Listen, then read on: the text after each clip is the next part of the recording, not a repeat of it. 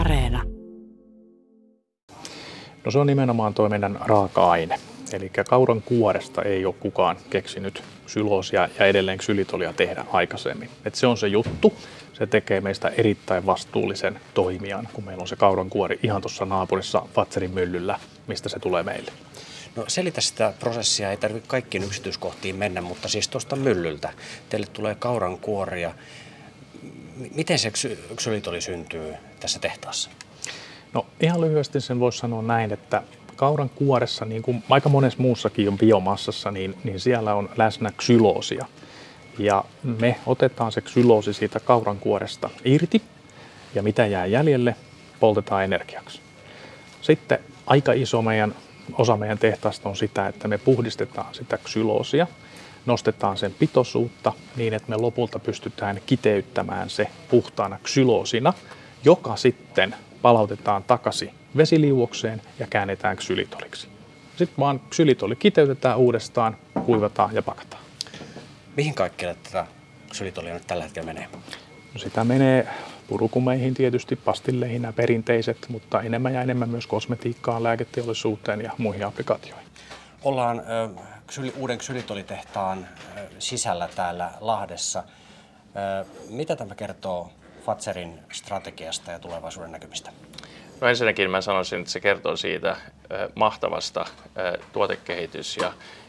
tuotekehitysosaamisesta, mitä Fazerilta löytyy. Tämä on ensimmäinen laatuaan maailmassa ja tämä on kiertotalouden riemuvoitto ja tämä on myös suomalaisen kauran jatkojalostuksen kannalta niin merkittävä asia. Yhtiö sanoo, että noin yli 90% tuotteista tästä menee vientiin. Minkälainen markkinatilanne on tällä hetkellä ksylitolilla? Ksylitolin markkinatilanne on hyvä.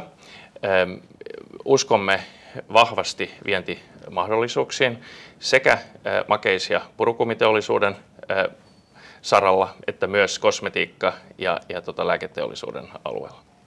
Venäjän hyökkäys Ukrainaan ja sota siellä on vaikuttanut koko maailman talouteen, lisännyt epävarmuutta, nostanut hintoja, vaatinut teidänkin yhtiöltänne ratkaisuja Venäjän toimintojen suhteen.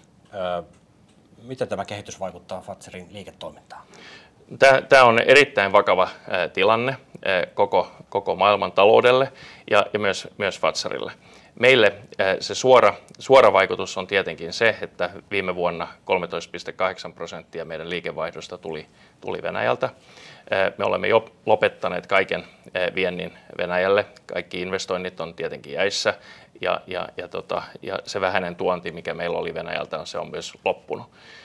Pyrimme irtautumaan meidän leipomon liiketoiminnasta Venäjällä. Joka päivä teemme hartiavoimin töitä sen eteen, että löydetään sille hyvä ratkaisu. Se ei ole helppoa, mutta se on ainoa vaihtoehto. Onko yhtiöllä energiasiteitä Venäjälle, mistä tarvitsisi luopua täällä Suomessa?